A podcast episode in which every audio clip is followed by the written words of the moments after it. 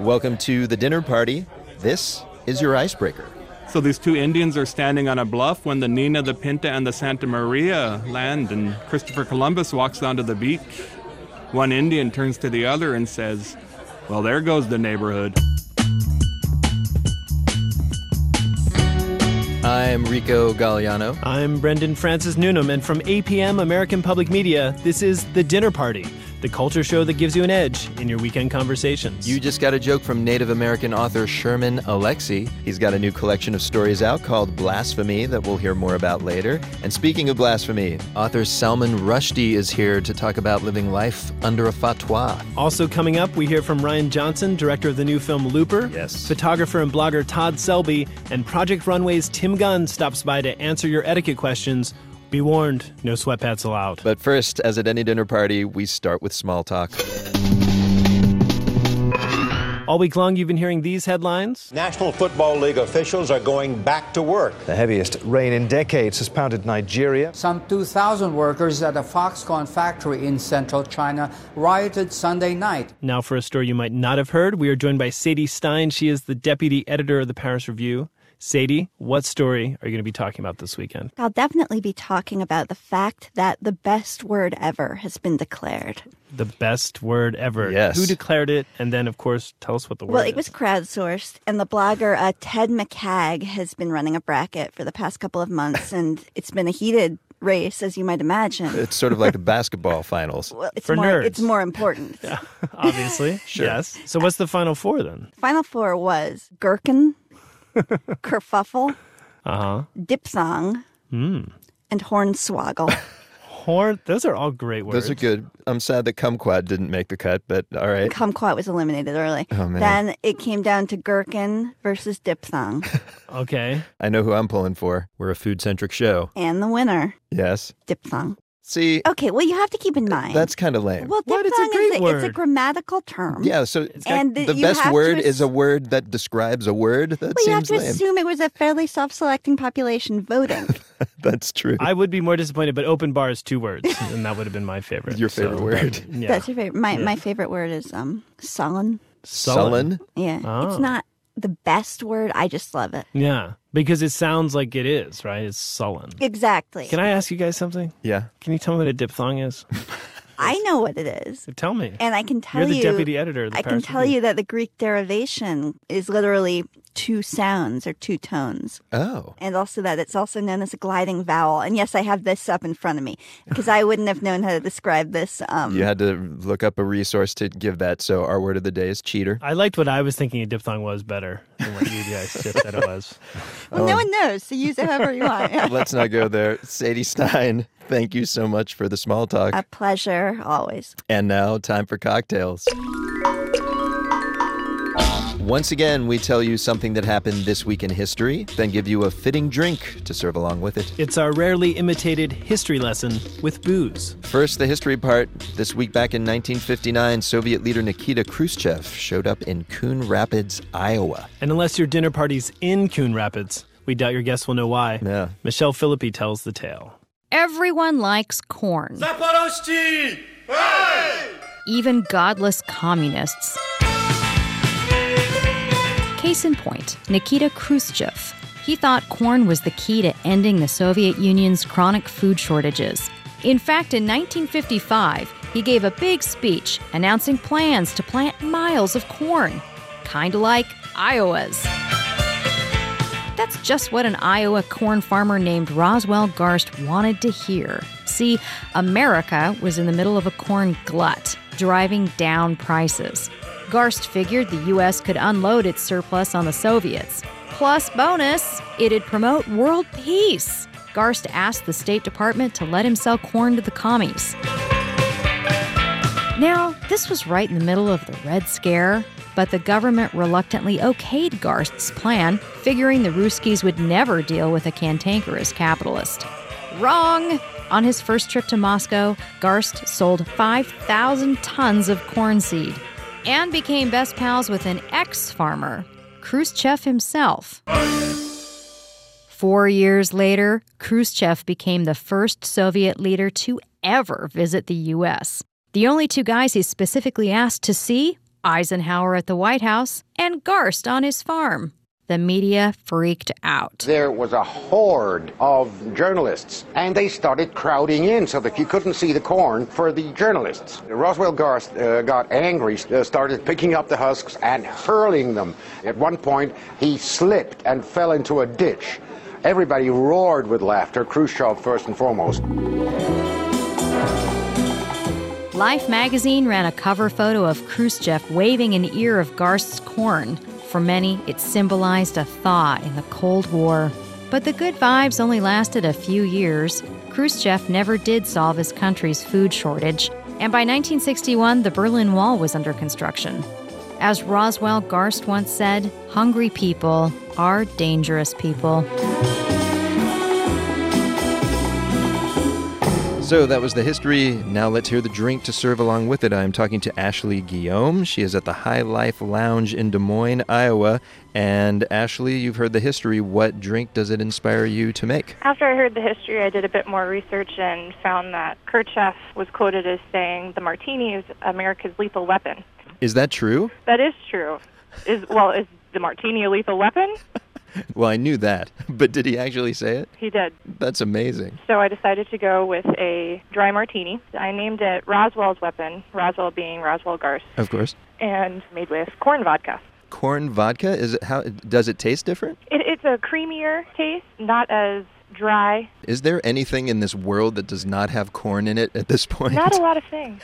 Pretty prevalent. Lucky for your state. It Uh, is. Very lucky. All right, so it's a martini. Do you use uh, vermouth? A swirl of dry vermouth and chilled corn vodka with a garnish of Niman Ranch peppered bacon, twisted and stuffed with Maytag blue cheese. Niman Ranch bacon comes from Iowa, Yes.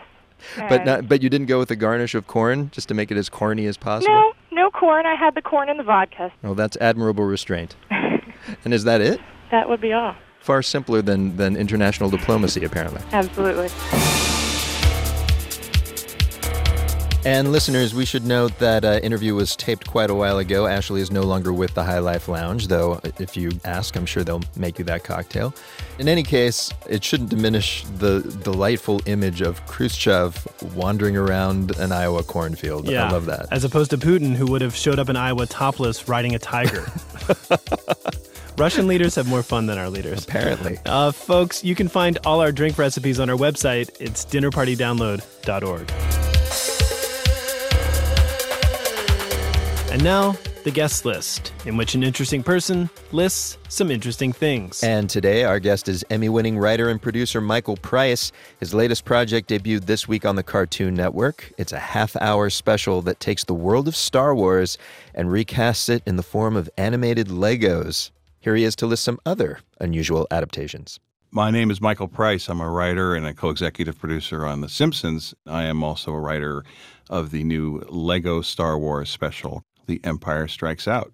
It's one of many uh, adaptations and reimaginings of the Star Wars universe, which got me thinking uh, for my list of some of my favorite pieces of culture that were reimagined from other things. And so here we go. My first choice is the 1979 Walter Hill film, The Warriors. This film took the ancient Greek epic Anabasis, a story about a group of soldiers trying to return from Persia in 400 BC, and reset it to a more primitive and brutal time and place, 1970s New York City. It follows a gang, the Warriors, as they try to make their way back to their home turf of Coney Island from the Bronx, where they've traveled for a gang summit and been unjustly accused of the murder of the gang peacemaker, Cyrus, who was adapted from King Cyrus of Persia in the original. It's very fun. It's really crazy. It's super violent. It has really almost nothing to do with ancient Greek. But the part of the movie that I like the best is where the warriors are just about made it home and their arch enemy Luther is lying in wait for them in a car and he's clicking these beer bottles together while saying the immortal line, Warriors, come out to play. Warriors come out to play. Years later, when I became a television comedy writer, every show I was on, I tried to pitch some version of that line for one of the characters to say. And after about three or four years being on The Simpsons, I finally was able to have Homer Simpson say a version of that line while the family is searching for a missing jigsaw puzzle piece. Puzzle piece, come out and play, yay! My number two is another film adaptation of a great legend. It is the 1964 Rat Pack movie Robin and the Seven Hoods, starring Dean Martin, Sammy Davis Jr., Frank Sinatra. Now this could only happen to a guy like me. And of course, it is an adaptation of the Robin Hood legend set in 1920s Al Capone gangster time Chicago. Not only that, it is a giant musical. It's got some amazing songs uh, by Sammy Cahn and Jimmy Van Heusen, the most famous of which is the song My Kind of Town. My kind of town, Chicago is. Some of the songs are great, some are not so great, but it's really, really fun. And it probably remains the one movie musical that has yet to be turned into a Broadway musical. Although they've tried, they did a version of it uh, a couple years back in San Diego that uh, I believe was supposed to be a pre Broadway tryout and didn't work out. Of course, it bears the hallmark of great film adaptations of great literature, taking the names and just changing them a little. so Frank Sinatra is Robbo, the Hood. Dean Martin is Little John. Peter Falk is their gangster rival, Guy Gisborne. I'm the only candidate, therefore I'm the new leader. So thank you. I'm grateful for the whole thing. Let's go on to the next business. What about uh, Robbo? Robbo is in or he's under.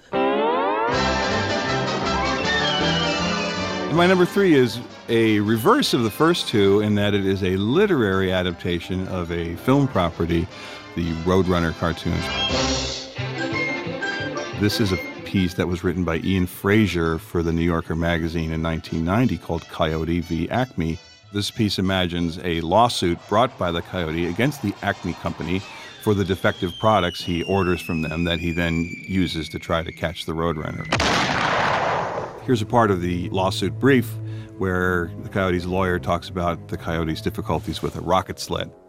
Upon receipt of the rocket sled, Mr. Coyote removed it from its wooden shipping crate and, sighting his prey in the distance, activated the ignition. As Mr. Coyote gripped the handlebars, the rocket sled accelerated with such sudden and precipitate force as to stretch Mr. Coyote's forelimbs to a length of 50 feet.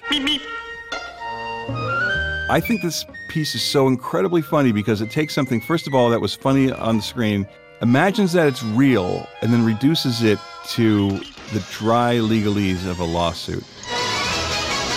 I wish everyone's lawsuits were this funny, but uh, they aren't. The guest list from Michael Price. He wrote and produced Lego Star Wars The Empire Strikes Out. It debuted this week on the Cartoon Network. Yes, and Brendan, I've, I've always loved that movie, The Warriors. It's a good one. And 30 years after its release, it's easy to see it as just kind of a fun, pulpy action movie. But Mhm. actually, when it came out, some audiences really freaked out and vandalized theaters and seriously hurt each other. So it's just like in ancient Greece. Really? Yeah, when the Spartans crashed a reading of Anabasis and all hell broke loose. Oh my god. It's a legendary battle. It's too much testosterone, those guys. You think? Folks, we're going to take a break. Coming up, filmmaker Rian Johnson talks about his new film Looper when the dinner party continues. Welcome back to The Dinner Party, the culture show that helps you win your dinner party. I'm Rico Galliano. I'm Brendan Francis Newnham. Coming up, author Sherman Alexie reads from one of his new short stories. And later, Project Runway's Tim Gunn dresses America down for dressing down. If you want to dress to feel as though you never got out of bed, don't. Look out. But first, it's time to meet our guest of honor. Yes, and this week is writer director Rian Johnson.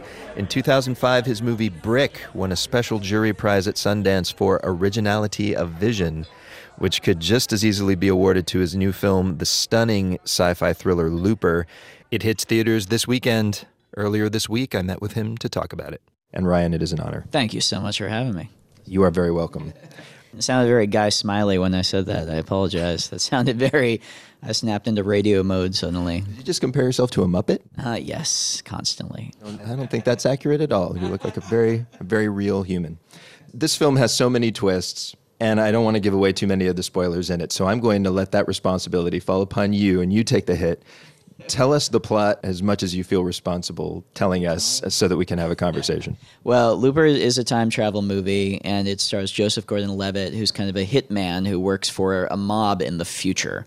The idea is it's really impossible to get rid of bodies in the future, so they need, when they need someone to disappear, they zap them back in time to Joe, who shoots them and gets rid of the body.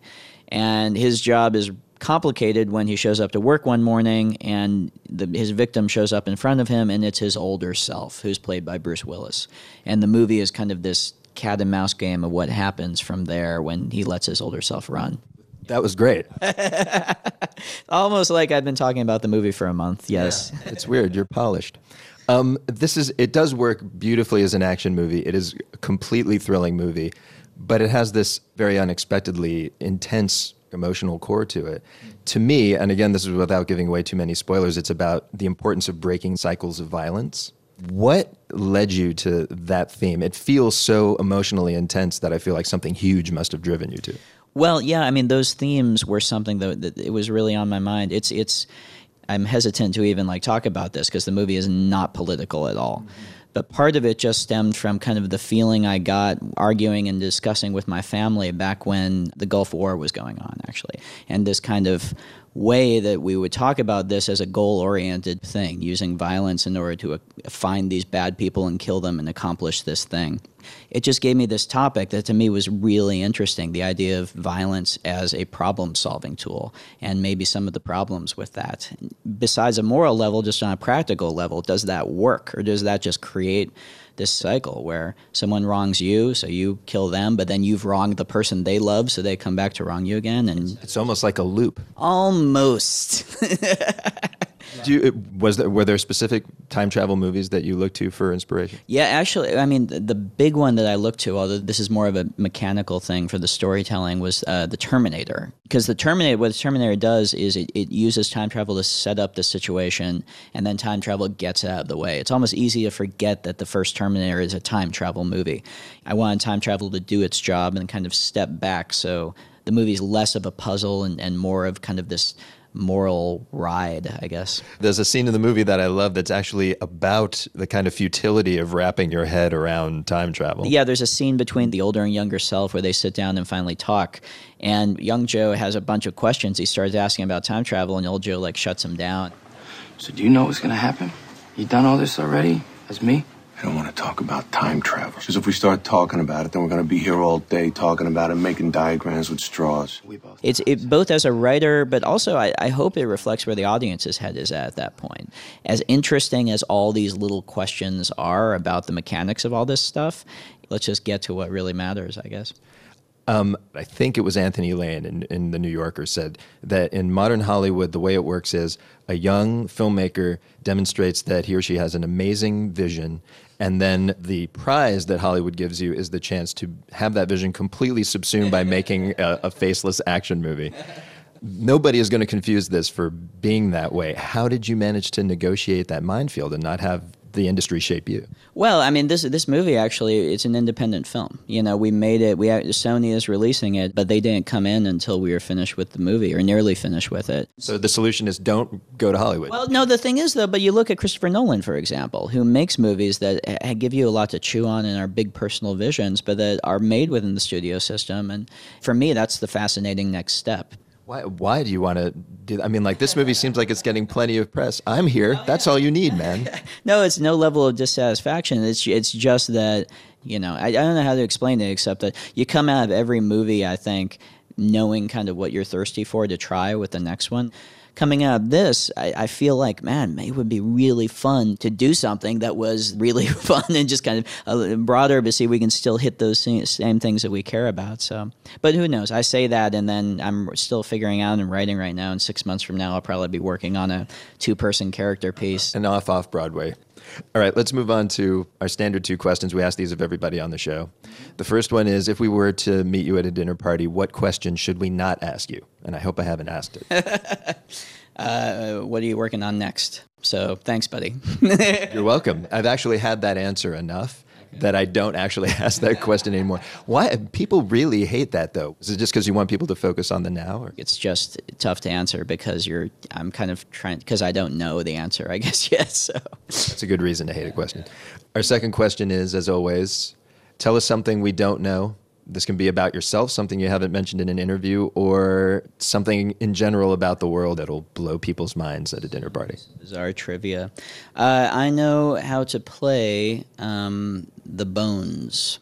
Now, this is interesting because we had a musician talk about the bones on our show a while ago, but where did you learn how to play? You know, I went through a phase. I lived in Santa Monica right out of college, and this is when I learned how to play banjo and accordion. And uh, I, I lived uh, way too close to McCabe's guitar, this amazing shop, and they have all this stuff. And I went in there one time, and they had uh, bones, which are they're ribs, and they're disgusting. You know, they they they smell like cow ribs, and they're really gross. But if you hold them a certain way between the gaps in your fingers and get into this weird Zen rhythm of clacking your hand, you can create these really intricate rhythms with them. It's also really impressive because it looks really easy, and then someone says, "Oh, it's cool. Let me try." And they, it's like watching someone do use chopsticks for the first time. It just falls all over the place, and then you feel really proud of yourself and superior, which is the goal of any instrument, really. So, will we hear some bones on your next soundtrack? Nope, nope. Although now my cousin Nathan is my composer, you know, and he's we're we're making movies together since we were ten. So he'll probably hear this now and demand some bones playing on the next one. Thank you, dinner party. Thank you. So, Brendan, I'm still thinking about Looper days after seeing it, and it is true. Time travel is really just a part of it. It's I want to check it out. But, you know, I was thinking if Joseph Gordon Levitt and Bruce Willis really went back in time, Yes. Joe would be the ponytailed teenager he played in Third Rock from the Sun, and Willis would be the fast talking detective in Moonlighting. That would be a mind bending movie. I'd go see that.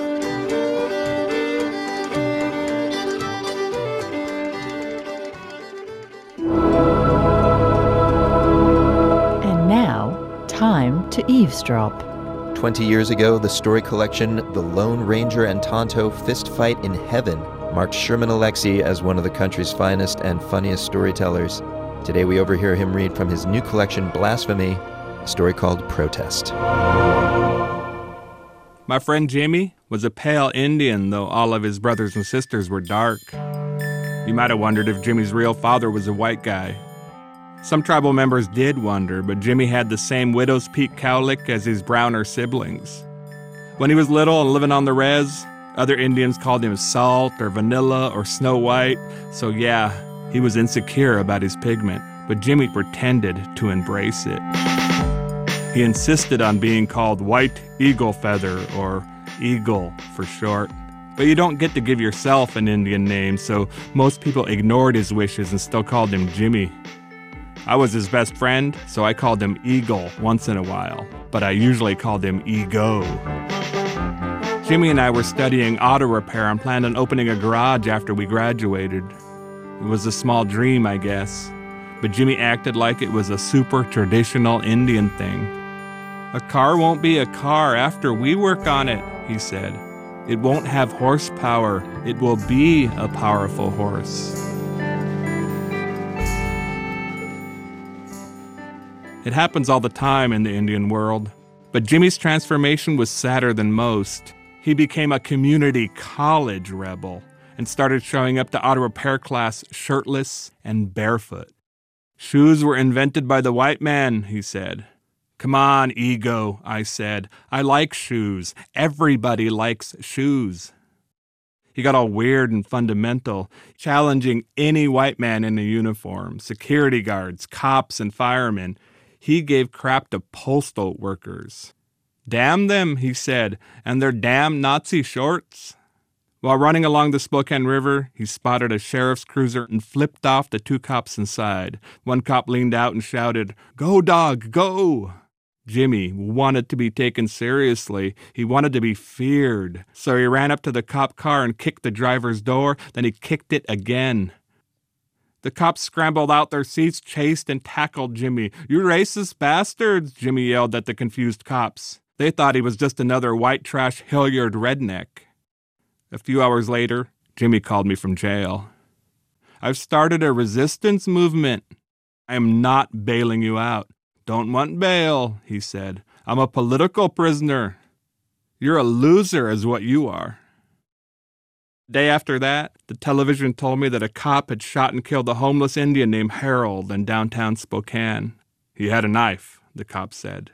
A carving knife, we learned, about three inches long.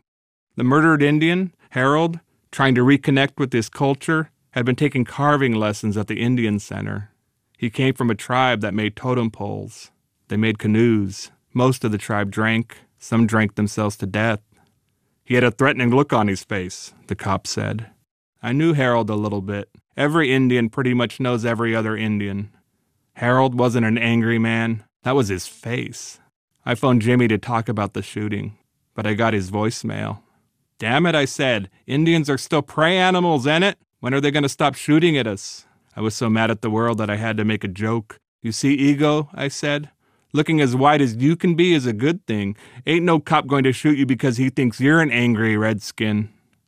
Later, I realized it had been a terrible thing to say, so I called him back and apologized to his machine. A few days after that, I called and apologized to his machine again. After a few months of silence, I called him, but his phone was disconnected. I never heard from him or of him again. Jimmy's last act was to disappear and that was probably the most Indian thing he had ever done.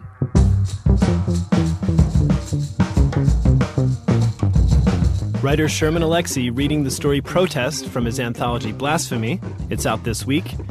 And you're listening to The Dinner Party from American Public Media.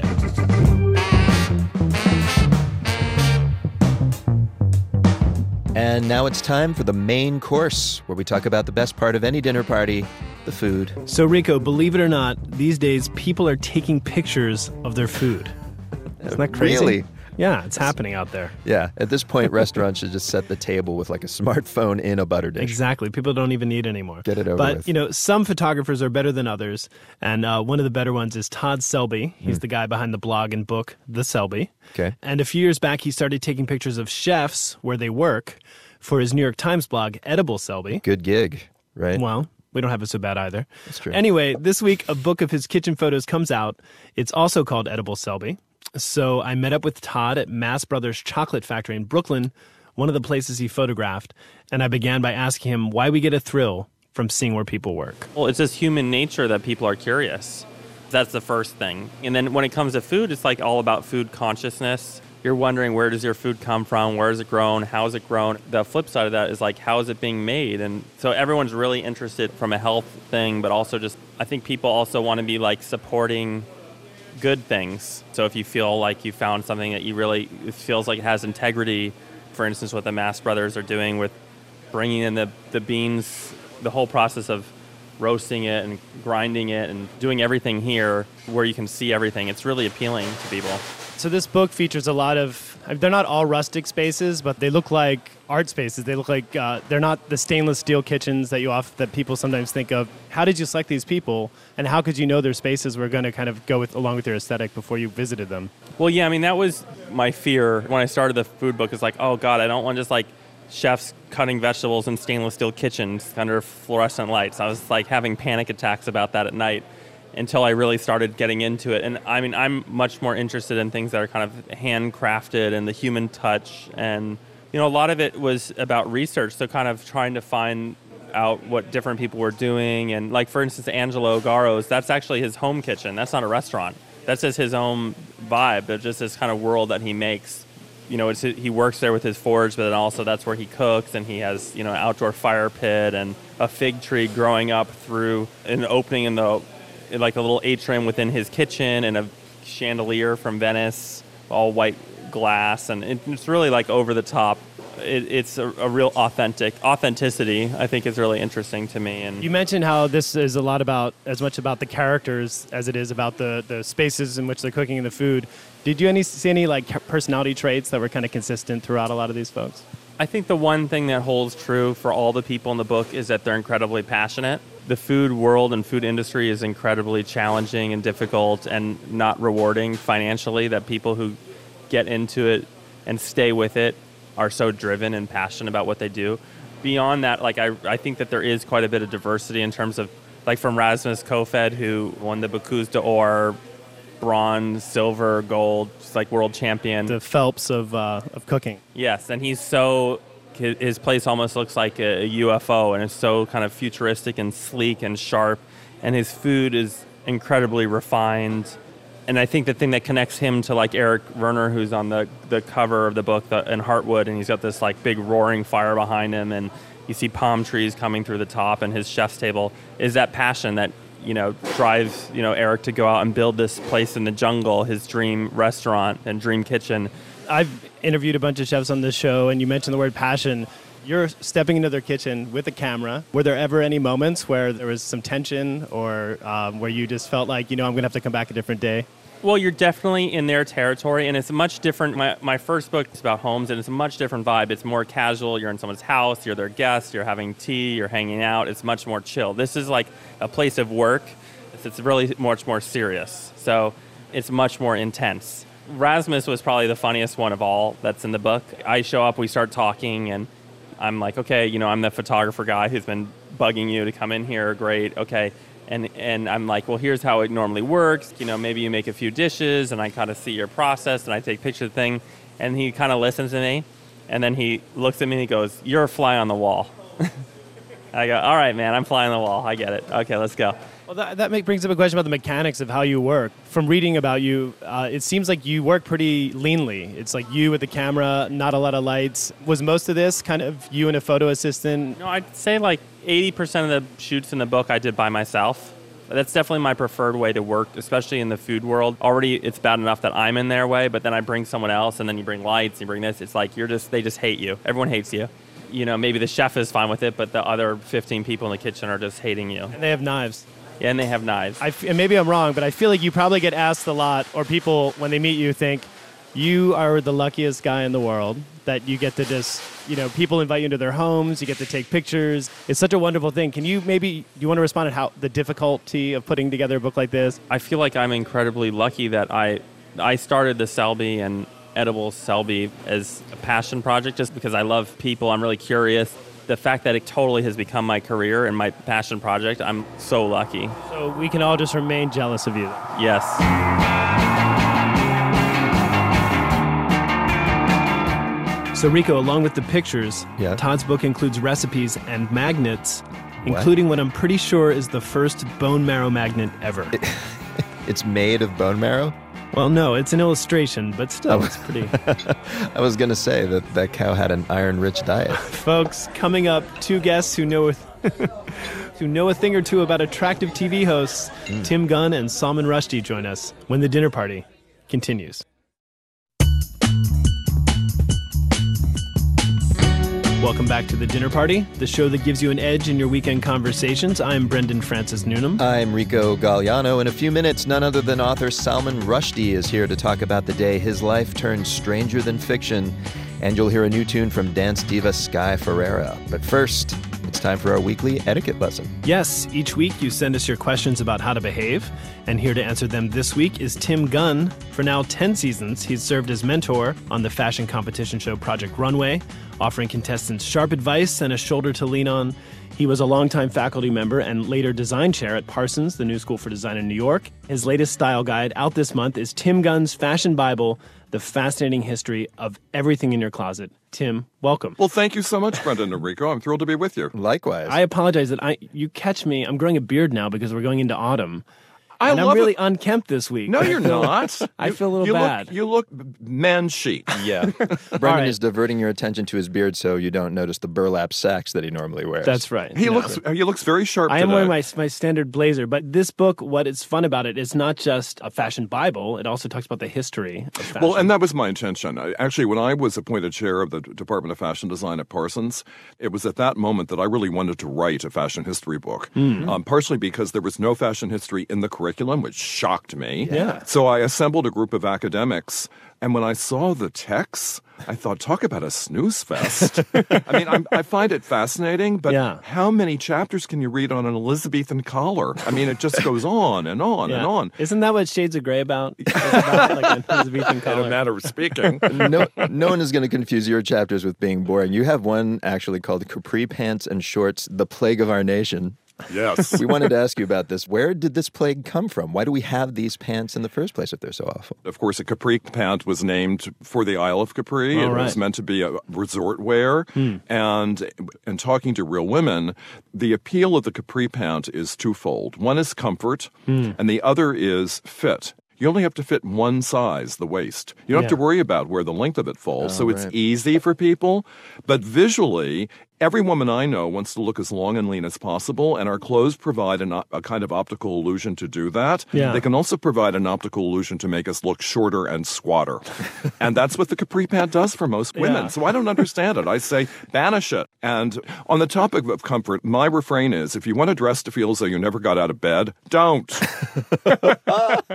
Oh man. right. You actually, what you say is the baggy cargo capri is the single worst item of clothing in America. well, it's today. the combination of capri and cargo. All so right, you look I not see. only shorter, but wider. But wider. All right. Well, you have a way, as we can see, of delivering sometimes stern advice. However, on the on the show, you do it in somehow a, a way that makes people love you. It comes from 29 years of teaching. It gives you a lot of resources to draw upon. Well, we are hoping that you can uh, teach our listeners about some proper ways to behave based on their questions. You ready to hear these? I'm all set. All right. Here's one from Joe in Dallas, Texas. I'm an academic and I'm super into fashion. Recently, I've been matching my PowerPoint slide color palette to my outfits. Is that too far?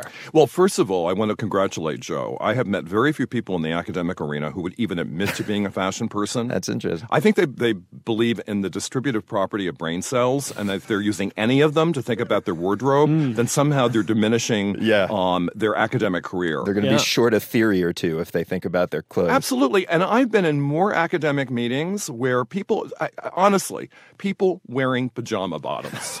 and no one looks askance except me. I'm horrified. So, Joe, first of all, thank you for that.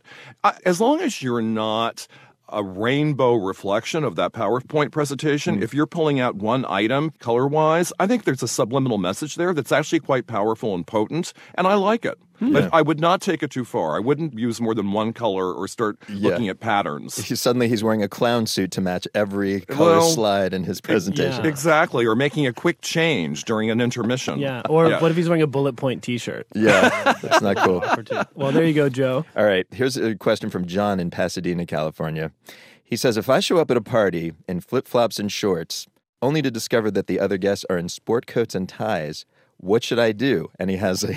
He actually gives you some choices here. A, carry on as though nothing is wrong. B, run home and change. Or C, apologize for being raised in California. Well, my question for John is how could you possibly get it so wrong? What happened that, that allowed that to happen? Yeah, did, did you forget how to read I the know. invitation? On the topic of run home and change, I mean, if you're in a position where, in fact, only you know that this has happened, you have yet to walk up to the door, yeah, I definitely would do that. If you've already crossed the threshold, own it. I'm reminded of one of only two trips to Fire Island for a reason, where I was asked to uh, be crew on a sailboat, and I was the first one on the boat, and I lost complete control of it. It's drifting out into the Great South Bay. I finally am able to get it back to the pier. A whole crowd is assembled watching this thing. And I simply said, Well, when John asked me to crew for him, I thought he meant mix the cocktails. so if you're there in flip flops and shorts, make a joke out of it. Yeah, I'm, Yeah. I'm here to bartend. Yeah. All right. We have, an, we have another question. This is a non fashion question. It comes from Nick in Madison, Wisconsin. How does one eat olives with pits in polite company? Is it appropriate to spit out the pits? Do you spit them into your hand and leave them on your plate? Or are you supposed to use a fork or napkin or something? Well, this is what I do. Okay. Pick the olive up with your fingers and you place it into your mouth. Mm-hmm. Wow, we're going to get it step by step. A, a pit will be Pres- the present outcome itself. once the Mastication. fleshier part of the yes of the olive is consumed. It's inevitable. And a pit remains in your mouth. I mean, you don't want to swallow it. It's not a good thing. No. So put You'll your have an fing- olive tree in your stomach. Get mm-hmm. the pit near the tip of your tongue. Grab it. And put it on the butter plate or somewhere. Don't try to hide it. I mean, it's another case of I believe in owning everything we do. Yeah. Own it. But you certainly don't want to spit it. You don't want to eject it as though it's a cannon being fired. um, Although that's fun. yeah. So I do think that there's a little bit of a host etiquette issue here too, because you should, as a host, I think, provide somewhere to put that pit. Definitely. Because I've I have to admit, sometimes I'll put on a jacket that I haven't worn in a while, and I'll go into the breast pocket, and there'll be pits in there. so Brendan, you opt for the breast pocket. yeah, that's that's where I go. But then I three months later, I'm like, oh my goodness. Ants love your closet. I have put them into a napkin, but Mm. then the trouble is you need to use the napkin, Yeah. and then the you can't because the napkin is now Yeah. the pit dispensary. Sure. It will hurt you. Yeah. Sure. So I guess the, being the first olive eater, you should say, "Hey, is there a place to put Yeah. the pits?" Yeah, and then you exactly. deal with it. All right. So Nick, we've answered your question. We hope. There you go. Jesse in Los Angeles has our next question. She writes, I'm always getting cold. By the way, she's in LA and always getting cold, so that's a problem. Yeah, maybe you should move. Yeah. Wait, actually, don't move. Don't move because it's only going to get worse. That's right. Jesse says, I'm always getting cold, so I bring layers with me wherever I go. I used to think it was okay to tie these items around my waist. It's so practical. But that seems to be totally out of fashion. Any creative and fashionable alternatives? Well, I'm assuming it's a cardigan or a, a shawl or something of that sort. Mm-hmm. I mean, I, I would work my inner Grace Kelly and drape it over my shoulders because when it's around the waist, it looks entirely too athletic. Um, Yeah, yeah. Yeah. It's not It's a good luck for going out at night. But around the shoulders, that feels like sort of an old 80s thing, like the sort of preppy look. Well, it is in a manner of speaking, but there are not a lot of options one has. I mean, Yeah. if you have a large handbag, you can certainly could, roll like- it up and put it put it in the handbag. Sure. You certainly aren't going to place it any further below your waistline. There may be another question here. Shouldn't she just suffer a little bit? I mean, isn't it better to look good than to feel good? Tim, isn't that a basic tenet of fashion? Well, it depends upon the duration of the suffering. Hmm. I'm always saying about the red carpet, whenever Yeah. celebrities are on it and they're saying, Oh, I'm so cold. Listen, suffer. How long can Yeah, you that's be on this red carpet? Exactly. 20 minutes, maybe? suffer. One other thing, Jesse in Los Angeles, you're in Los Angeles, so you can just put it in the trunk of your car. Oh, that's right. That's true. You know, as a New Yorker, Yes. I haven't owned a car for 29 years. Yeah, didn't Yeah. So if it's not with me in some capacity, it Well, doesn't exist. Don't you have a fashion Sherpa? You should get one. I bet you there'll be volunteers. oh, I'm volunteers. inspired, Brendan. Thank you. Oh man, right. we're going to see this classified ad tomorrow in Vogue. I, Rico, look for it.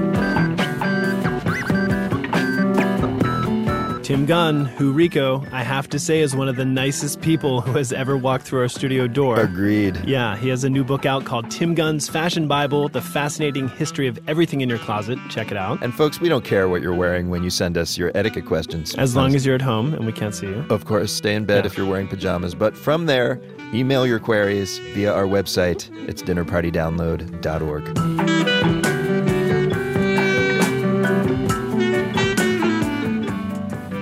Just last week, award winning author Salman Rushdie released Joseph Anton, a memoir that focuses on the nine years he spent living in hiding under the constant threat of death after the Ayatollah Khomeini issued a fatwa sentencing him to death for his novel The Satanic Verses. Today, he's here to discuss his new book. And Salman, tell me if this interview had taken place while the fatwa was still in place, what, if anything, would be different about how you arrived in the studio today and how we would have arranged this chat? Oh, well, there would have been a lot more intermediaries, a lot more cloak and dagger, and there, there would have been a very limited number of people that you could have told that I was coming in, and uh, there would have been a lot of policemen. Yeah. I mean, unfortunately, I got pushed into this strange kind of John Le Carre novel, you know. Can you tell us about the moment you found out you were the subject of Yeah. a fatwa? Yeah, well, I mean, the, the book had come out in England in September 88, which was six months before Khomeini intervened. And, and during that time, there had been a kind of mounting argument about it, but nobody really thought that anyone was in, in physical danger. And then that morning, I was at home working at my desk, and I was called by a journalist from the BBC who said, How does it feel to know that you've been condemned to death by the Ayatollah Khomeini? I thought, that's one hell of a question. No. and I said something stumbling like it doesn't feel that Yeah. great. And then ran downstairs and started locking doors and barring windows as if as if that was going to fix anything. You were uh, set to attend the funeral of a friend of yours that day, Bruce Chatwin, Yeah. uh, the writer And you did, but then after that funeral, you were kind of sucked up into this kind of security world. So um, it's kind of on. The police come to you and they tell you that until there's quote major political shift, this will be the the Mm. life you lead. Were you surprised, or I was surprised as the reader, that there wasn't a system in place for handling a situation like yours? Yeah, I mean, there, I was surprised, and and I think in the public mind, everybody assumed that there w- would be such a system, and so this phrase, "the government safe house," got into everybody's heads because everybody's read spy novels. But the reality is that if there are such places, um, none of them were ever offered to me. So I was put into the very difficult situation of being told that on the one hand I couldn't go home because they thought it would be difficult to protect me there, and on the other hand it was up to me to find places to go uh, while at the same time having to be invisible, which made, made it very difficult to find places to go. You know, in, invisible man rents house. It's difficult. You're constantly moving, and you're surrounded by people. There, there's a, a, you know, a lot of discussion of the security officers who protected you in this book. Yeah. A side question here: What is romance like when you're surrounded by police officers all day? you know something? One of the first interviews I was able to do during this was with Mike Wallace for 60 Minutes. Hmm. And just about the second question he asked me was, was you know, your marriage broke up. What do you, what do you do about sex? And I thought, really? This is 60 Minutes? Um, it was just one of those moments when the right answer plopped into my head. And I was able to say, Mike, you know, the truth is I'm quite grateful for the rest. yeah. And he was deeply shocked. He was really, that the answer was very shocking to him. So I had to say something like, just kidding, Mike. When you were writing this memoir, what surprised you most about looking back on on those years? Well, there was a thing that I used to say to friends of mine if this thing wasn't not funny at all, it would be quite funny. And there was this moment which I'd completely forgotten until I reread the memoir when the police persuaded me that what I needed to do was wear a wig. all you have to do is change your appearance slightly, and then nobody recognizes you. You'll be able to walk down the high street, and nobody will nobody will look in your direction. And I thought, really, is that right? And they said, yes, and you believe me, believe me, we've done this for lots of people, and, and it's, it's going to work. So this wig was made, this ridiculous object. So, so, so I put this thing on, and we went to you know, central London, just near Harrods department store. And I got out of the car with this thing on my head, and people actually started laughing in the street. people on the sidewalk were pointing and laughing. I heard somebody say, Look, there's that Rushdie wearing a wig. That is I just- incredible. it was just appalling. And I, so I just dived back into the police car, ripped this thing off my head, and said, I'm never putting that on again. So, at the heart of this book is your belief in the freedom of speech. Yes. And you cite several examples of other writers throughout history who've been persecuted uh, for something they've written. For example, the Roman poet Ovid. Can you explain what happened to him and tell us what his story meant to you? Well, I mean, I, I felt in a way I took great strength from, so to speak, the history of literature and the way, the way in which writers have often stood up against tyrants. And in many ways, their work has outlasted uh, the tyrants concerned. So, you know, Ovid was exiled by, the, by Caesar Augustus and spent the rest of his life on the shore of the Black Sea begging to be allowed to come back to Rome and never was. And yet, you know, the poetry of Ovid has outlasted the Roman Empire. So what we see is, is you could argue that art itself has an ability to endure even the most appalling attack.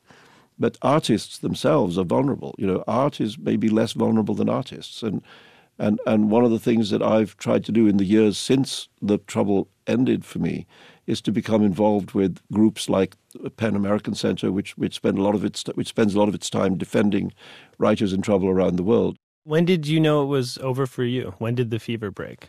There were two stages really. One was there was a political decision at the United Nations, rather like now at the General Assembly in 1998, uh, when the Iranians basically agreed to call the dogs off. Mm. Uh, and it was about, I think, March 2002 when the British finally decided that the threat level had dropped so far that they didn't need to be involved in a protection operation anymore. And it's an almost touching scene in the book when they tell you that they're no longer going to be protecting you. Yeah. What was, I mean, what was again almost funny about it, given that they'd been there for so long, you know, from 1989 to 2002, that, that when they showed up for this meeting and said, you know, it's better and we're going to bring it to an end, I said, well, okay, well, how do we do that? What happens now? And they said, they stood up and they said, well, nice to know you, shook hands, walked out of the room. Bam, gone. You Wow. just like that. And I thought, really? You know, after 13 years, you just walk out the room? and, and it was it was extraordinary. Just like that, the end. And friends, that's the dinner party for this week. But uh, don't worry, we're not walking out of your lives forever. Till next time, you can catch us on Facebook or on Twitter. Our handle is Dinner Party DNLD. Thanks to Jackson Musker, the assistant producer of the dinner party. Our interns are Tamika Adams and James Kim. Thanks also to Chris Clark, Chris Peters, Peter Clowney, Jess Harwitz, and our friends at Public Radio's business show, Marketplace. That almost sounds like a palindrome, that thank you list. I know. And now, before we leave you, it's time for One for the Road, a song to listen to on your way to or returning from this week's dinner parties. Singer, model, and actress Sky Ferreira has a new EP coming out this week. It's called Ghost, and this first single from it has already been setting the internet ablaze. It's called Everything is Embarrassing. Bon appetit.